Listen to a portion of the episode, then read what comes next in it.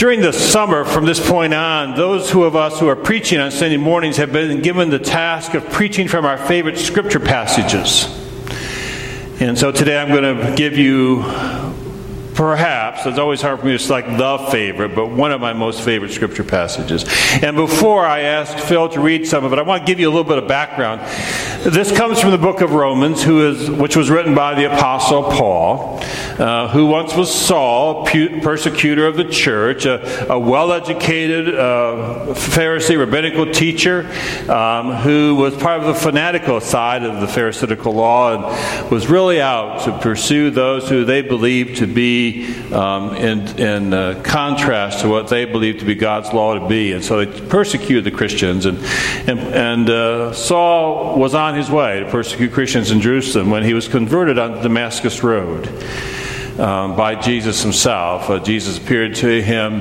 Uh, he was literally knocked off of his uh, donkey or horse, whatever he was riding, and, and had an experience of a, a, personal relationship with Jesus Christ. And his whole life and orientation was changed. And it's indicated in Acts 9 by the fact that he starts as Saul, and because of that becomes, because of the con- conversion, becomes Paul. He wrote most of the New Testament because most of the New Testament, after all, are letters to the churches that Paul wrote to try to give encouragement or correction um, and to try to give them a teaching. Romans is one of his last writings, perhaps his last writing that we have in the New Testament. And if you think about it this way, it is as if someone who's been working for a long time in the ministry of the gospel knows they've got a little bit of time left, so they want to just lay out for all of you now what he believes. And so Romans is basically a theological book. Uh, it's a book that tries to lay out how he understands what God was doing throughout history. In chapter 8, which is chapter 8 and chapter 12, are my favorite passages of Romans, he moves from theological reflection to get down to the nitty gritty of faith. And in the section that Phil's going to read to you, there are a couple passages that always throw people, and I just want you to be aware of it before we get there. The first of which, let me just share it with you. You're going to hear it again. And if you want to open up your Bibles to Romans 8, it won't hurt you probably. Um, might help. Um, you never know. Um, in verse uh, 28 of chapter 8, it says, We know all things work together for good for those who love God, who are called according to his purpose. You've probably heard that, right? God works for good for all, in all things, which sometimes people have taken to believe that no matter what happens, God's all about it. God's for it. And God's going to make something of it. So therefore, it was God's intention. I want to be clear with you, that's not what Paul is saying.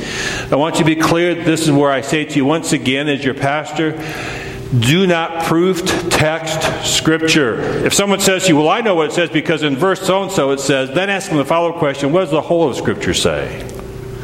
Because I can proof text you out of your house. I can proof text you to believe you ought to own slaves. I can proof text you into anything. If you let me just take out passages of Scripture. In Paul, I mean, in Romans, Paul is not saying that God is the author of everything. So even tragedies, God is all excited about it because now he can do something good. That's not what he's saying. The other thing says here in verse 29 For those whom he foreknew, he also predestined. Predestined. Oh, any good Presbyterians in the room? in some translations, it's called the elect. Well, here's the deal. Remember this the Apostle Paul began as a fanatical Jew who believed that the message of the gospel of Jesus Christ, even after he was converted, was first to be given to the Jewish community, his own people. But then he was led to believe and act to understand that the gospel was to be embraced by all people, even Gentiles who live in Clarkston. All people. So Paul is not saying here that God just has a few people or select people or people who look like Rick Dake who get into heaven. What he's really saying is, is I think you're going to hear in the concluding words of Romans 8, you all are elected. Phil, give us the word. Okay. I consider that the sufferings of this present time are not worth comparing with the glory about to be revealed to us for the creation waits with eager longing for the revealing of the children of God. For the creation was subjected to futility, not of its own will, but by the will of the one who subjected it, in hope that the creation itself will be set free from its bondage to decay and will obtain the freedom of the glory of the children of God. We know that the whole creation has been groaning in labor pains until now. And not only the creation, but we ourselves, who have the first fruits of the Spirit, groan inwardly while we wait for, the, for adoption, the redemption of our bodies. For in hope we were saved. Now, hope that is seen is not hope. For who hopes for what is seen? But if we hope for what is not seen, we will wait for it with patience. Likewise, the Spirit helps us in our weakness, for we do not know how to pray as we ought, but that very Spirit intercedes with sighs too deep for words. And God, who searches the heart, knows what is the mind of the Spirit, because the Spirit intercedes for the saints according to the will of God. We know that all things work together for good for those who love God, who are called according to his purpose. For those whom he foreknew, he also predestined to be conformed to the image of his Son, in order that he might be the firstborn within a large family. And those whom he predestined, he also called. And those whom he called, he also justified. And those whom he justified, he also glorified. What then are we to say about these things? If God is for us, who is against us? He who did not withhold his own son, but gave him up for us all, will he not with him also give everything, us everything else? Who will bring any charge against God's elect? It is God who justifies. Who is to condemn? It is Jesus Christ who died, yes, who was raised, and who is at the right hand of God, who indeed intercedes for us. Who will separate us from the love of Christ? Will hardship or distress or persecution or famine or nakedness or peril or sword? As it is written, for your sake, we are being killed all day long. We are accounted as sheep to be slaughtered. No, in all of these things, we are more than conquerors through him who loved us. For I am convinced that neither death, nor life, nor angels, nor rulers, nor things present, nor things to come, nor powers, nor height, nor depth, nor anything else in all creation will be able to separate us from the love of God in Christ Jesus our Lord. The Word of God for the people of God.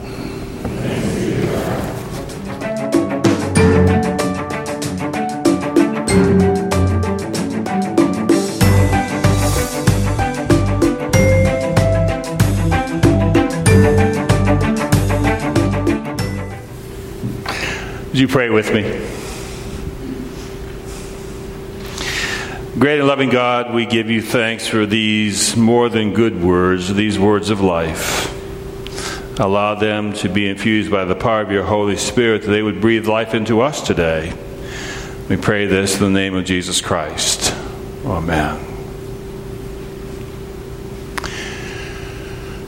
Friday night, we were driving back from Clintonwood Park from the fireworks. Uh, in the car were Laura, our daughter Emily and her two children, two of our grandchildren, Leah and Jasper. It was the grandchildren's first time to see fireworks because the July 4th holiday is not a big deal in Switzerland where they live. So I don't know if it was the inspiration of the fireworks or the imaginative wondering of a five year old mind that caused Leah on that dark ride home, short that it was, to begin to ask God questions. Not questions to God, questions about God to those of us in the car. Questions like Is God as big as a giant? How did God create everything? Now, this was not her first endeavor as a budding theologian. Earlier in the week, as we sat downstairs watching the movie Frozen, and I don't want to be a plot spoiler, but in the middle of the movie, the king and queen are killed. At the moment of that tragedy, uh, Leah, Leah's cousin, Elena, who was sitting on the couch next to her, said very simply and matter of factly, My Gigi died, Laura's mom, a month ago. To which Leah decided to give immediate theological comfort and leaned down to her like this and said, It's okay, Leah. We'll see her one day in heaven which then began what will forever be known as the death dialogue inspired by Frozen and given by Leah and Elena on the couch in the basement as they debated the theological understanding of what all that meant. I said, Watch the movie. Well, we're driving on the other night, and, and uh, Elena starts asking these questions, and I could feel my daughter Emily's joy from the back of the car in the dark, imagining a smile on her face as she said simply to Leah, Ask Poppy. And after several question and answers from my seat to Leah, this question, statement, wonderment came from her. Poppy, do you know a lot about God? I paused. And I thought about do you lie to your granddaughter at this age? And I said, truthfully, Leah, there's more about God that I don't know than I do know.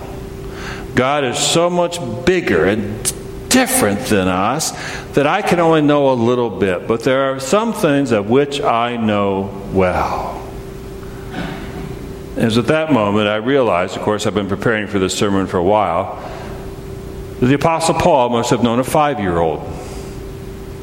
The Apostle Paul must have known a five year old who came into his study, I assume, one day as Paul is writing there with these shaky hands and limited eyesight, writing a letter to the church of Rome, a theological treatise that was deep and weighty and sometimes helpful and sometimes confusing for us still today. It must have been around chapter 7, I'm guessing, that the five year old came in and said, So, Poppy Paul, what do you know about God?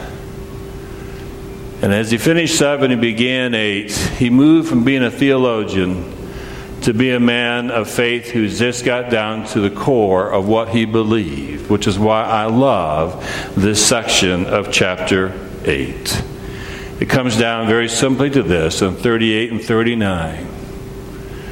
For I'm convinced that neither death nor life, nor angels, nor rulers, nor things present, nor things to come, nor powers, nor height, nor depth, nor anything else in all of creation will ever be able to separate us from the love of Jesus Christ our Lord.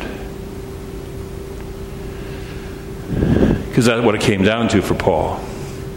After he spent all this dialogue around trying to contrast faith and law and trying to understand how the law was helpful for a point, but then eventually the grace of God needed to be revealed in this person we know as Jesus Christ.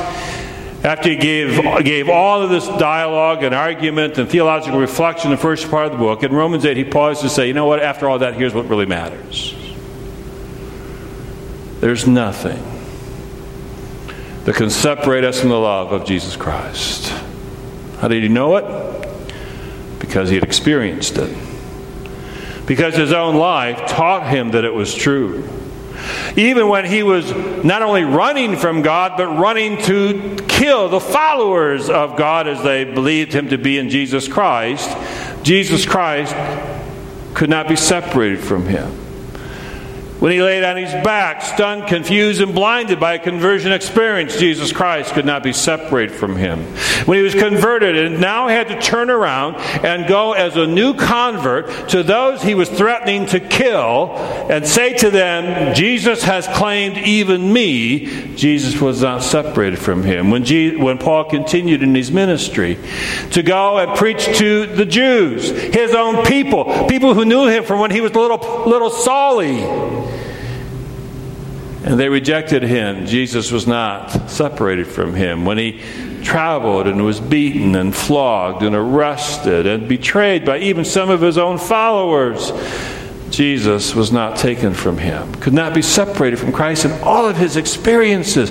And now, as he faces his final journey, which will likely and did end in his own death and martyrdom for Jesus Christ, he knew this simple truth. After all is said and done, I cannot be separated from the love of Jesus Christ.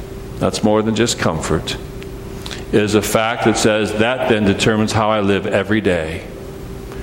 I will say what I need to say. I will live how I need to live according to the purpose of Jesus Christ, because really, whatever the world does to me cannot separate me from the love of Jesus Christ. The only thing that can shut it out for a while is our own determination not to accept it, not to be a part of it. But if I'm willing to live into it, there's nothing that can not only separate me, but that I cannot experience in the middle of all things. He knew it. Why is this my favorite passage? Because after 58 years of reflection, after being involved in the lives of literally thousands of people in all manner of circumstances, I've come to believe this. We are a screwed up lot. we make a lot of mistakes, and some of us live our lives screwed up because we think we're not screwed up. We think we're blessed. We think we've got it all together, and it's those other people over there who are screwed up. That's really being screwed up. In the midst of all my experiences in my life, my failings, my weaknesses, my sin, and in all the experiences of the lives I've known, I've come to know this one thing to be true. Even in the midst of the hells that I've lived, I could not be separated from the love of Jesus Christ. I might not be aware of it at times, but I was never separated from it. Neither are the people I've loved or cared for and ministered to. Neither the people that I've hated or thought were my enemies neither are any of you. You cannot be separated from the love of Jesus Christ. My most recent experience Kelsey went with me this past week to visit someone that I've gotten to like an awful lot. Her name is Ella. Ella wears a beautiful pink princess dress. She was born on September 30th. She weighed 14 ounces. Her mother was seriously ill. The birth was, as you can understand, well premature. The lungs were never formed right, and she's never left the hospital. She's at Children's today. And I went down several weeks ago to be introduced to Ella and to Sherry and Alan, her parents, who have been basically living at Children's Hospital and Beaumont Hospital back and forth since September. Alan tries to hold on to his construction job and spend as much time at the hospital as possible. Sherry is just at the hospital. One of the things I did after a couple visits and being with them was find that Alan was asking for this simple thing. He wanted to be baptized. You see, his wife, Sherry, had been baptized as a young child, and and uh, Ella had been baptized several months ago on one of those nights. They, they weren't sure if she was going to make it to the morning. The chaplain came in and baptized her. Alan wasn't baptized. And he wanted to be baptized like the rest of his family. But he didn't want to do it in the sanctuary. He wanted to do it next to Ella. So I went to Children's Hospital and I baptized Alan as we leaned over Ella's bed. And some of the baptismal water I watched dripped off his head and onto Ella. Sherry took some pictures, which are on my phone today. She took them and sent them to me. She said, I'm sorry, you said send a picture. I sent nine because you know how mothers are with their daughters. they take a lot of pictures. She also wanted me to show Ella's picture to as many people as possible because they wanted as many people as possible to be praying for Ella. I said I thought I knew some people who would do that, don't I? So Ella Cahoon is in Children's Hospital, and I don't know what tomorrow brings, but I know this nothing today can separate them from the love of Jesus Christ. And the thing that gets them from one day to the next is a very simple truth God's power is greater than their weakness, greater than their fatigue, greater than the odds that they face. Is God glad that Elle is sick? No. Is God faithful to stand next to the bed and in the arms and in the hearts of those who tend to her and care for her every minute of every second of every day from now through eternity? For there's nothing that can separate us from the love of Jesus Christ the next service, Matt and Elizabeth Wolber are going to bring Caroline Wolber up and we're going to baptize her. We're going to dunk her in the tank, as I love to say. We're going to get her all wet. And every baptism is special and every baptism is important. It doesn't matter a hoot to me that she's my granddaughter.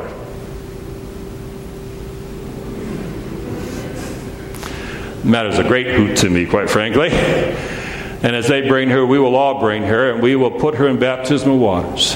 Why? Because she's not loved by God, and we got to wash her up so she gets out of hell in case something happens? No. One of the things I'm more convinced about than anything in my life is, is that children, all children, know more about the grace of God than I've forgotten or will ever know. And God is with them. We put her in the baptismal waters because we want to begin intentionally the setup. We want every moment for the rest of her life for Caroline to understand that she is already washed in the love of Christ. God's grace is upon her, and we want to take covenant vows around her so that she will intentionally grow to know this love of Jesus Christ and one day accept it for herself. It's why we baptize every child we can get our hands on and ask every set of parents and family and congregation to make their pledge and covenant to say, we will do everything we can to make sure she, they, he, all of them know about Jesus Christ. So today we baptize her here because, well, Poppy gets to do it. And we do it alongside the Haymount United Methodist Church in Fayetteville, North Carolina, where they're members. And we do it with all of the Church Universal and all Jesus followers around the world, just as they're baptizing children today. And in many ways, we're making covenant with them. Can she earn God's love? No.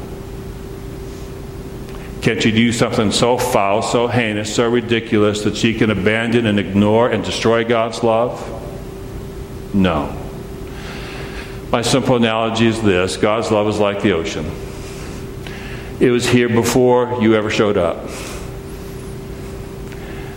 and it'll be here long after you're gone. And that's just the truth, and you can't change it. The only thing you get to decide when you're along next to the ocean is whether you want to get in it and actually get wet.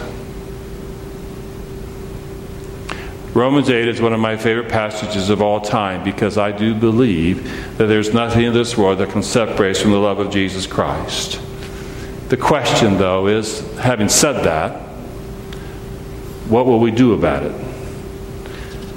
It's not whether God loves you, that's given. We already know that to be true. It's not whether you or I or anyone is worthy of it on our own. We know that's not true. It's clearly a gift that we have received. And during and after all the events in our life, the question of our worthiness is no longer the question. The question is if we are people who really believe that there is nothing that will separate us from the love of Jesus Christ, then what will we do tomorrow for that reason?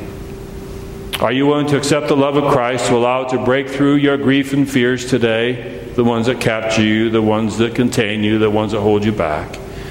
Are you willing to be convinced of the love of Jesus Christ to not only prepare you for the days of suffering that will occur in your life and in the lives of your families, but to be the kind of love in your life that will lead you and to go to people who are suffering and walk with them in their days of darkness? Are you willing to live confident because of the love of Jesus today that you will see the glory of God revealed today? The sufferings of this present day are not to be compared to the glory about to be revealed to us. Is not about the fact that we get through this life and get to heaven. It is about the fact the suffering of this day cannot be compared to the glory that Jesus wants to give to us this day which is why parents of children in Children's Hospital can find joy and laughter in the midst of a moment that we don't want to be present to because they've discovered glory even in the midst of suffering. For Christ is present, even in ways we cannot fully understand. For I am convinced that nothing in life or death, nothing in hate or defeat, nothing in addiction or grief, Nothing in loss of job or loss of family or loss of standing. Nothing in illness or depression or brokenness of spirit or body. Nothing in the fragmented parts of the world in which we live. Nothing in your life and nothing in my life will ever be able to separate us from the love of Jesus Christ. And so to Leah and to you, I say, of this I am convinced. And I invite you, if you're convinced, to join with me in the sacrament of communion, which is our sign and symbol of sealing the deal, of just how far Christ was willing to go with us. Amen.